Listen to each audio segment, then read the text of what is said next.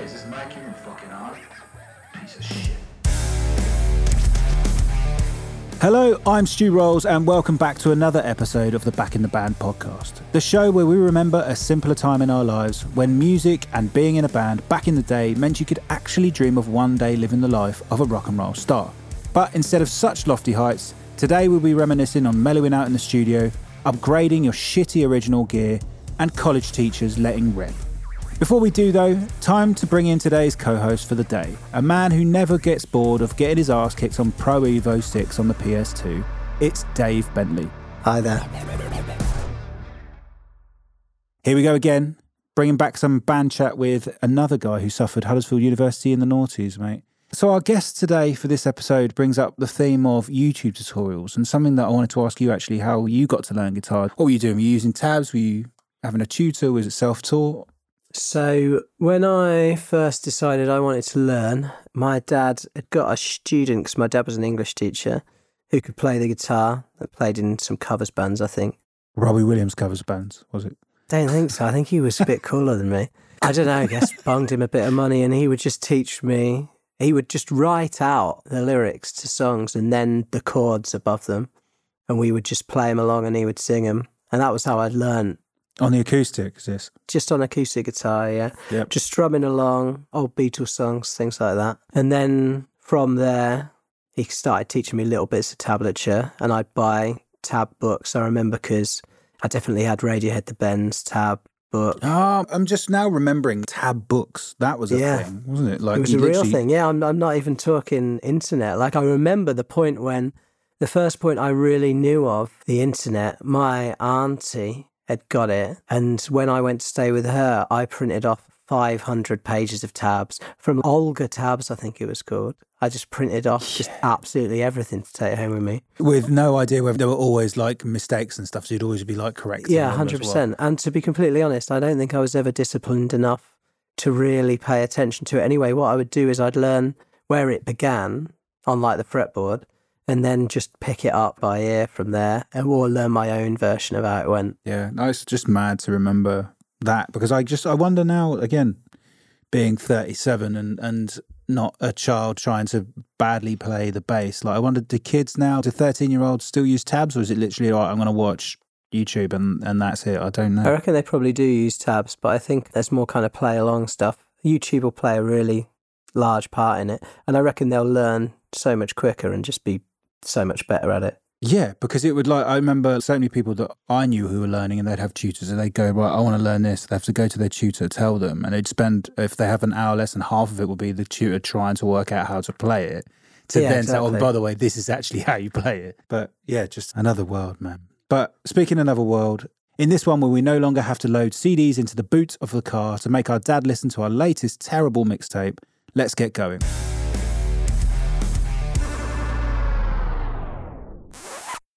Today's guest is Ben Heslop. I first met Ben at the resident bar on the student campus at university. It was the first night of a new grown up adventure, and myself and my new flatmates were trying to get to know each other as quickly and as awkwardly as possible. I broke the tension by suggesting we try and work out how old the guy at the bar was, for it's safe to say that Ben appeared to have already had a fair few grown up adventures of his own. I had the job of ascertaining the correct answer, and we hit it off from there. But we're not here to talk about any of that. We want to know about Ben's misguided foray into the alternative music scene of the 1990s, the left turns in life that led him to beat the skins in the best named band in the North. Ben, welcome to Back in the Band. Great to have you with us. Awesome to see you both. Thank you for having me. So, to get us in the mood, tell us what your vibe was back in the band days. What were you guys listening to? I just started sixth form, which to put in context was 1997. I was very much a grunge kid, so it was all like what you'd expect from the American arts. Nirvana was was obviously the, the, the gold standard. It was like a real awakening. I'd moved out of a really small town where I was like the only person who had blonde curtains my age and and looked like a six foot four girl. Um, and and then suddenly I was with loads of people who looked like that, and that was really cool. Um, there were some older kids in the village, and th- they they were really formative in in forming like where my music went. But there was no one in my my sort of age group so there was a lot of new stuff going around, and Britpop was going off, and I quite like Britpop. I was really pleased that my sixth form media studies teacher, her son-in-law, was the drummer in Pulp. Really? Oh, there you go. I was interested. Well, yeah, I mean, this is it. We're surrounded by greatness, aren't we? Did you hear And I that? I just no. I just I just wonder if you heard that name drop. Did you? yes. I heard Never- it land, I think. N- never met him, but I did get a pair of signed drumsticks off the beautiful Mrs. Worth, who was his mother-in-law, uh, and I ran out of sticks in my rock and roll days, and then was like, thought pulp is like a little bit crap, so I'll just use these sticks. I'm not even bothered. Whereas, and I just used them until they broke.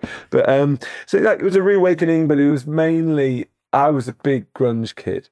I really enjoyed the uh, description of you looking like a six foot four blonde girl with really wide shoulders and thin waist. Yeah, I had the wide shoulders, but I was really skinny back then, uh, and the curtains just from the back. I'm sure many men would have. Anyway, we digress.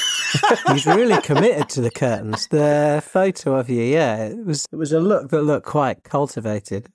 Did you get any shit for that, or was it just because it was cool at the time to look like oh, that? Think- constantly, yeah, because they were very unaccepting in, in where I was from. And, and as I say, these the older lads that I hang around with, which were really cool. They, as I'd started secondary school, I think they were in the last year, so they'd probably left.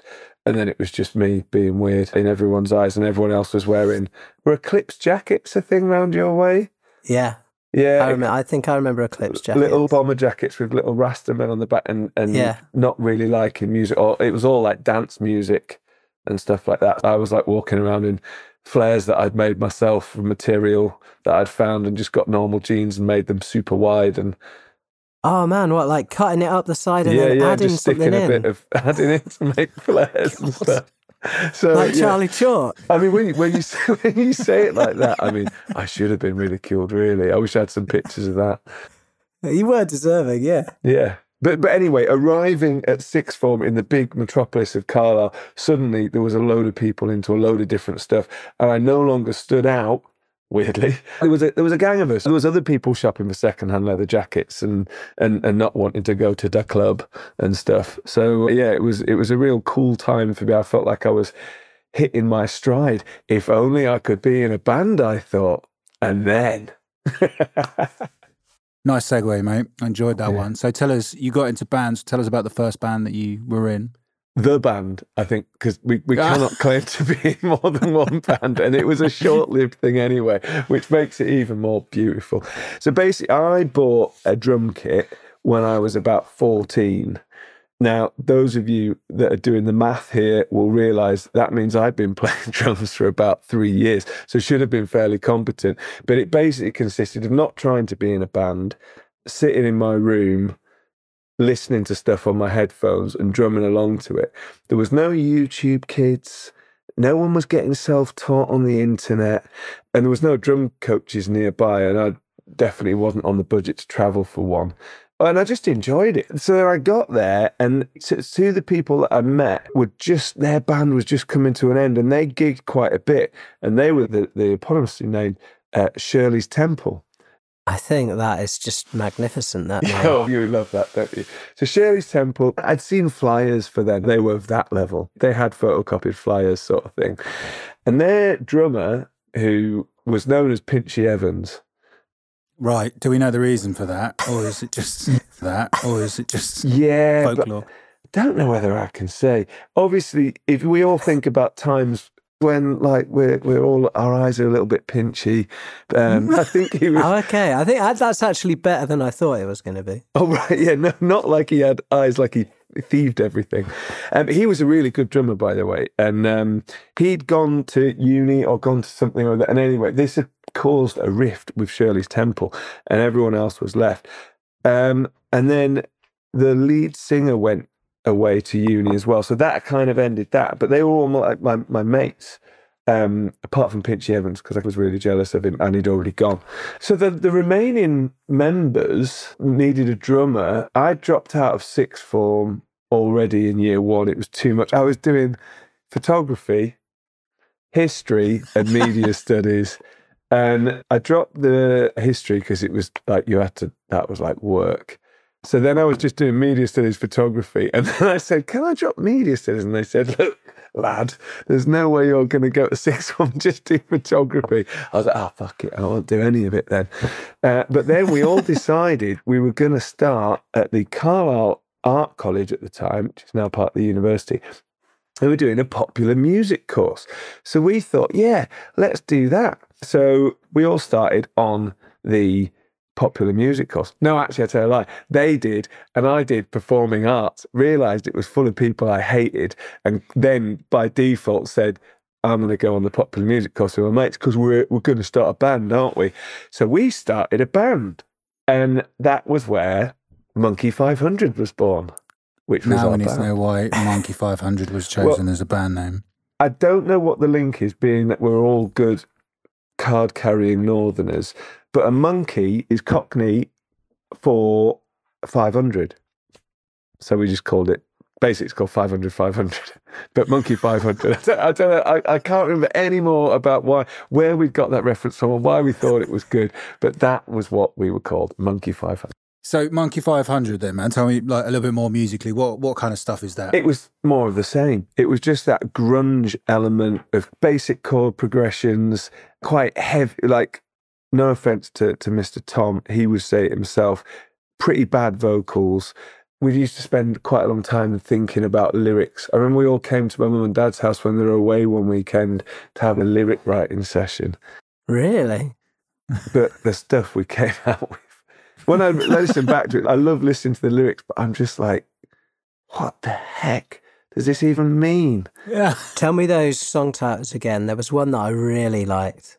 There's Midnight Express. There was the De Niro's because we loved Robert De Niro.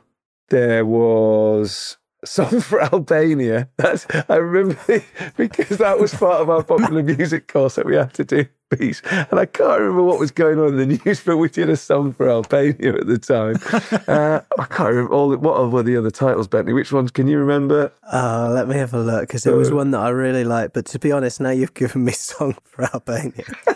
yeah, It's hard to really see past that. To be That was there was a recording of us doing that at, at, at, at the only one of the only proper gigs that we did. I remember when we'd done it, Chris said at the end of it, like to, to muted applause, he said, "Sorry about that. Was our something we had to do for our popular music course, and it's shit." Or something like that on the recording. that was how he filmed it, and we were getting like marked, graded on this, and that that was yeah, probably not the best way to get a grade. I like Message Girl. Message girl, yeah, yeah. I just got to see a message girl. and um, Our Soul Distress. Right, yeah, no, that's called soul distress. Because if you say it wrong, it, it was originally called Our Soul Distress, Collective Pain. Yeah. But then it, everyone used to say it quick, and you just say Our Soul Distress. And everyone would go, What did you just say? And we'd be like, Oh, yeah, we should probably take the hour off there, shouldn't we? Because we uh. cannot go on stage and shout Our Soul Distress. Not after Song for Albania. Another song we've just been to shit. We've been writing it for our music course. Yeah. So, yeah, that was the vibe.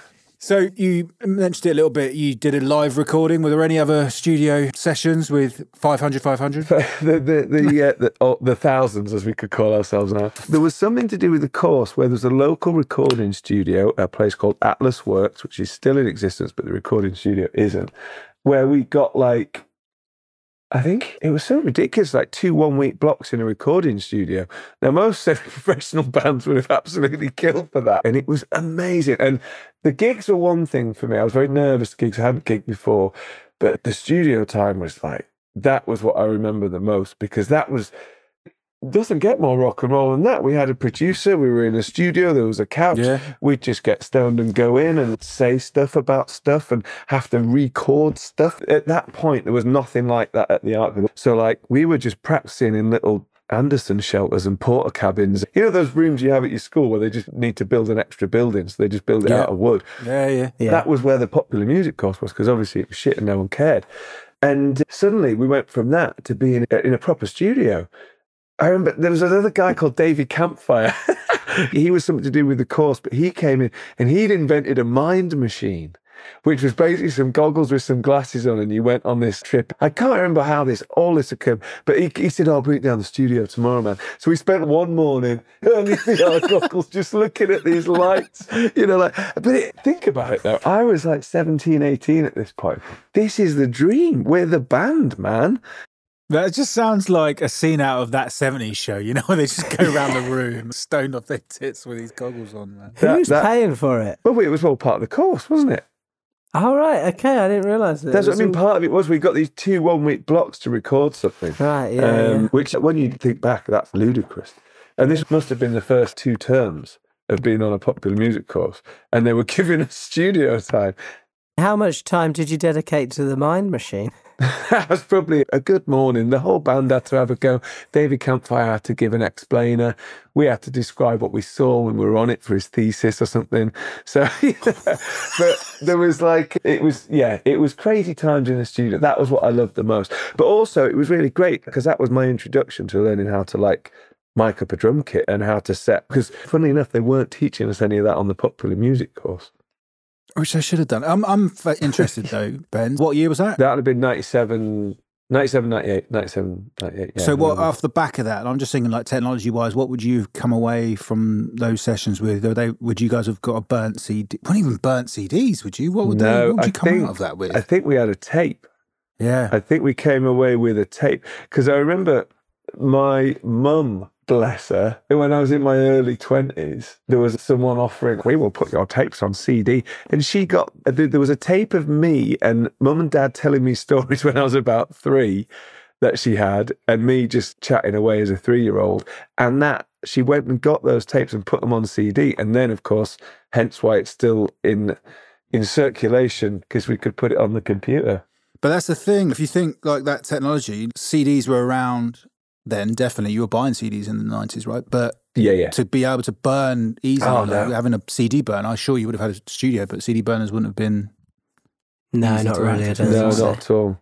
Speaking of gear, then you were obviously a drummer. What what kit were you using? Did you always have the same one? I was a two kit drummer, two kit drummer, Steve. Uh, I had Alright, the, the, the alright. kit that I bought from a man's flat in Wigton with my dad when I was 14, which didn't have a name on it. It was black, is about all we're going for with that one. And I think I paid like 150 quid for that.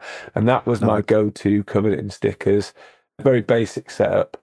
And then I upgraded. And when another friend of mine who had a nice, I think it was a Premier, Premier? No. Yeah, Premier. Yeah. Yeah. yeah. Um, he had a, a really nice Premier white kit, and I didn't like the fact it was white because that was way too clean for my image.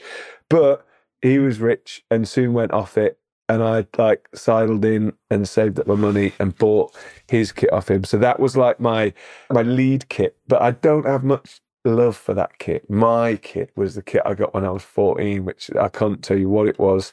It was old and knackered, and there was Yeah. definitely no Zildjian cymbals on it, sort of thing. But that was the bedroom kit, the one I always loved. Love that. How were you getting that stuff around? How would you get to gigs? so I had one kit in my bedsit, which I'd probably someone. I think Waff had a car, and he came round in his Fiesta. Or there might have been one. I wouldn't have took my kit to the studio. This was like there'd be just a studio kit or whatever. But yeah, I think someone had a car. There was cars Who's in that Waff? day. There might not have been CD burners, David, but we had cars. Come on, you Um, Waff. We want to know about Who's Waff. Waff? Waff was in another band. Waff still lives in Carlisle. I still see him now a bit. I can't remember what his band were called, but I remember he had a, a beautiful shot of him up a tree for one of his gigs. I should have remembered what Waff's band. So you don't think about this stuff, and then suddenly you get asked a question. You think, oh yeah, Waff and his band. What were they called? I've never thought about Waff in my life. I'm not going to stop thinking about Waff moving forward. he was a lovely lad. So, what happened to the guys? What happened with Monkey 500? Well, that's the thing. First off, we had a gig in the Twisted Wheel, which was like the local club. And then we had a couple of gigs at the front page. But then it didn't go anywhere because mainly we probably weren't that good. And also, break, hate to break it to you at this point in the in the proceedings, lads, but I left the popular music course. I decided it wasn't for me. So I, I left the course, and there's a brilliant, one of the most rock and roll things ever happened to me. I think he was called, was he called Tim Earl? I can't remember. He was one of the the tutors on there. He was a great guy and probably had our best interest at heart. We could not take him seriously at all. I think his nickname was the Earl of Churl. And he came up to us and we were having a fag outside. And I just told whoever that we, me and Chris Tom were leaving the popular music course. And he stormed up and he came racing up, going, I've just been told, I've just been told, I've just been told you've left. And we were like, Yeah, yeah, we have. Like, it's just not for us. And, and he was like, Do you realize what you're doing? And I was thinking, why do you why are you going on like us like we're actually good this is weird and his parting shot was he i remember i can picture it now outside the front of carlisle art college and he looked at me and chris and he, he set us dead straight in the eyes and he went how am i supposed to make you famous now and then walked off. And I just thought this was the most nonsensical set. It was just ridiculous. I was like, we were never going to be famous. We've done like two gigs. We're clearly not got what it takes. We're not even like a thing.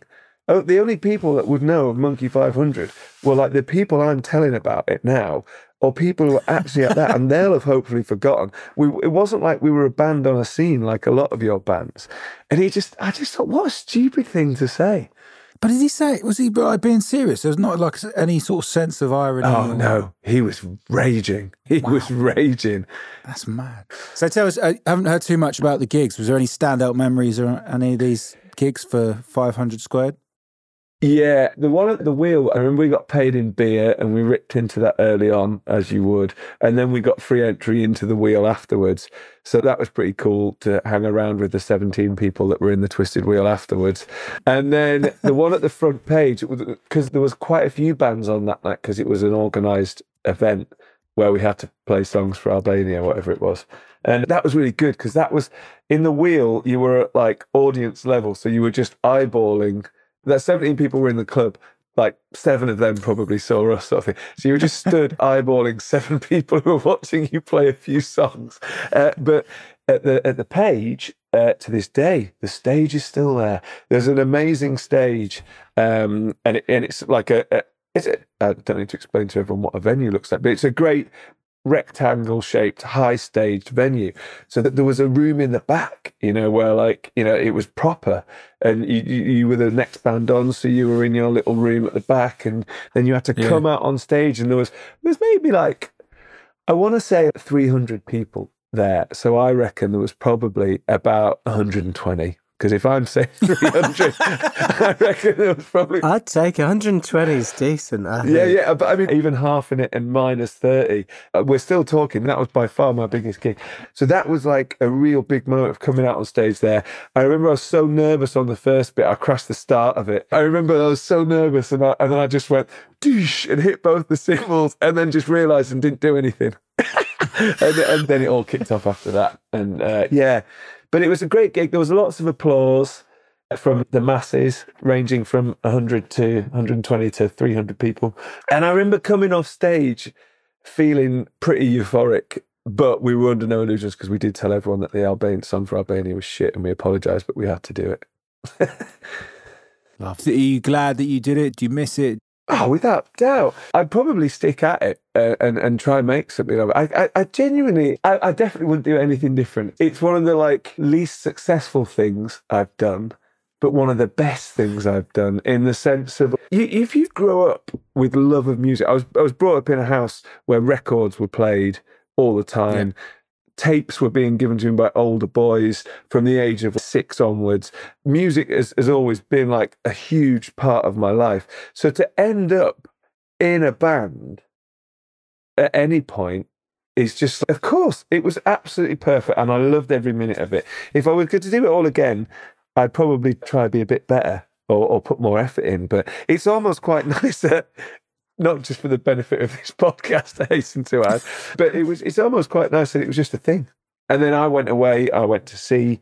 That's another story, not for this podcast. And not because of Monkey 500 directly, I hasten to add. I wasn't banished. we weren't that bad. You can no longer live on the land. But yeah, and I never never really revisited, but it, it certainly kept my love of music and bands and interest in creatives and art and, and all of that, which is, is still with me today. I think if you keep it as something that was just a fond memory of something you did that you really enjoyed with your mates and stuff, and you never turned it into anything where you put any pressure on that you needed it to become something else, that's Yeah. when it's magic, I think. Yeah, I look back at it with that nostalgia and that magic, and I, I think if the studio time hadn't have happened, it would have been. I maybe wouldn't have even remembered as much about it. But that that was for me. That was very special. We were a band in a studio. Everyone. Do you think that. the mind machine has anything to do with you remembering that time so um, completely? I might find out that David Campfire invented VR goggles or something, and I was actually uh, right at the inception of VR goggles, and I'll be like, "Oh, that's an interesting one." But I'm pretty sure no. David Campfire was a very lovely gentleman. I remember him. I wonder what he's up to now. Probably still on his mind machine. If you're out there, David Campfire, please write in. He might be listening. Maybe he's all he's already wired into my mind with the mind machine. Never left me.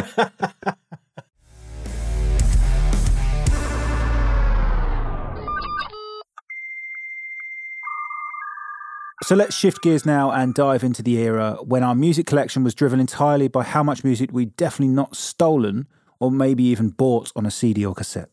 So, Ben, spill the beans, mate. Tell us the song that throws you right back to that time of being back in the band.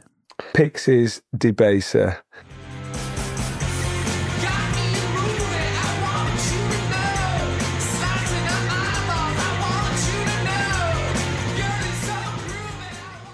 I'd never, I didn't know the Pixies before I went to sixth form, and they were like my go-to at the time. Mark Aiton, who was in Shirley's Temple, said, "Oh, you got to like Frank Black, man." And I was like, "I don't know, this is better go, better go find out." And then, and then I got into to Frank Black. Teenager of the Year was the album of the moment. Absolute love that album still today. And then that got me into the Pixies. They were into the Pixies. I do little Trompe le Monde that you know but Debaser for me had raw energy, that raw guitar, the, the the screaming of Black Francis just screaming over and over again. And I just we used to hive off from sixth form, go back to Mark Aiton's mum and dad's house. Where Pinchy Evans drums was sometimes left in the garage, so I'd get to have a go on those, and and listen to the Pixies and eat cheese sandwiches made in a microwave, and I just Fucking loved loved that the angst, and I still love the Pixies today. It's just such a, a beautiful memory of that anarchic time. Debaser is the Pixies track for me as well. I think we listened to it a lot at uni, so I, I remember it from that. But Hmm. yeah, it's that's a hell of a tune. Were you listening to that on then, Ben? Was that CD at the time? That would have been on CD, probably bought from either Pink Panther in Carlisle, which is an independent record store, which obviously hasn't lasted the test of time. And then we had a Virgin Megastore on an hour price, and that's where all my money would go. I amassed a huge CD collection, and yeah, it really was. That was my outlet, just, just buying and consuming music. Have you still got that CD collection or did you do the, the painful thing of selling it off? Yeah, I did a two part painful thing. It was one of those things that are like, I remember when people used to get CD collections insured? By the time I was like 19, I probably had about, I don't know, 1,200, 1,300 CDs. And Wow. CDs weren't cheap. And I, I'd buy like, I'd save up and get like imported versions and Japanese imports. And they're like, so it was a thing and it, it had a value. And then I got a bit too cool and was like, oh my God, I can't believe I've got menswear in here. They're so like crap Britpop. Sorry, menswear. I did actually like you and I still like you today. but it was that kind of vibe where I was like, oh, I'm not about that anymore. And instead of Yeah. thinking it had been lovely to come back and visit that, I like literally binned half the collection off. It's funny, yeah. I remember doing that as well. Kind of being, yeah, this is embarrassing, or this isn't my vibe, isn't that anymore. So I'm going to streamline it rather than thinking, well, fuck this. Collectively, everything on this shelf is me, whether it's Yeah, A yeah. or Z. Z. Yeah, it's such a weird thing to do that. It Thinking is. back, and I did exactly the same. So then I, I was left with a collection that I thought was cool at the time. Then every everything started streaming, uh, and it just was like it was out for way longer than it needed to be because I loved that collection. And and whereas like record crate diggers were that way, and, and my, my I was that way on the shelves, and that was a real like nostalgia. I love looking through and, and knowing where they all are, and just being able to go, oh, yeah, that one, that one. But then it finally got put away, and then it was the dreaded. Literally, when I moved house last year, there was probably about 800 left. And now, of course, Music Magpie will give you 3p for a, a perfectly decent album or something. And, and there was a few rarities in there. I sold off a couple that I knew were still like worth something, box sets, like Nirvana singles collection and, and things like that. Uh, and some of the, the Be- Beatles EP collections and stuff that I'd really, my prize and joys. Didn't get rid of Smashing Pumpkins EP box set of Euphoria. That was uh, still got that. But I, I've, so I've now got it down to about I don't know, maybe 300 ones that is fairly curated now. And I, but I would much rather have the 1200 and be like, wow, the Spin Doctors, Yeah. Born on Blondes. Who knew why I bought that? That's great. I'm enjoying rebuilding the record collection. And mark my words, as I stand here talking to you today, I will never get rid of a record. But yeah, you learn by your mistakes. Yep, that's the one, mate. I think that's a really nice thing to finish on. But thank you very much for coming onto the pod. Yeah, thanks, Ben. I really enjoyed hearing about uh, our Waffy or Waffle or Waff, Waff, yeah. I. I, I see him about town every so often. I'll be, uh, next time I see him, I'll say, Waff, what was your band called? I'll send you a text. We'll dedicate this episode to Waff. Good stuff. Thanks for coming on, mate. Appreciate it. Lovely. Cheers, Benny. No worries.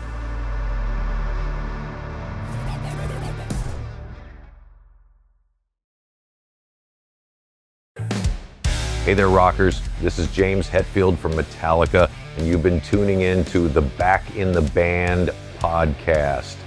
Thanks for riding the lightning with us. Remember, this isn't a one way conversation. Connect with us on Instagram.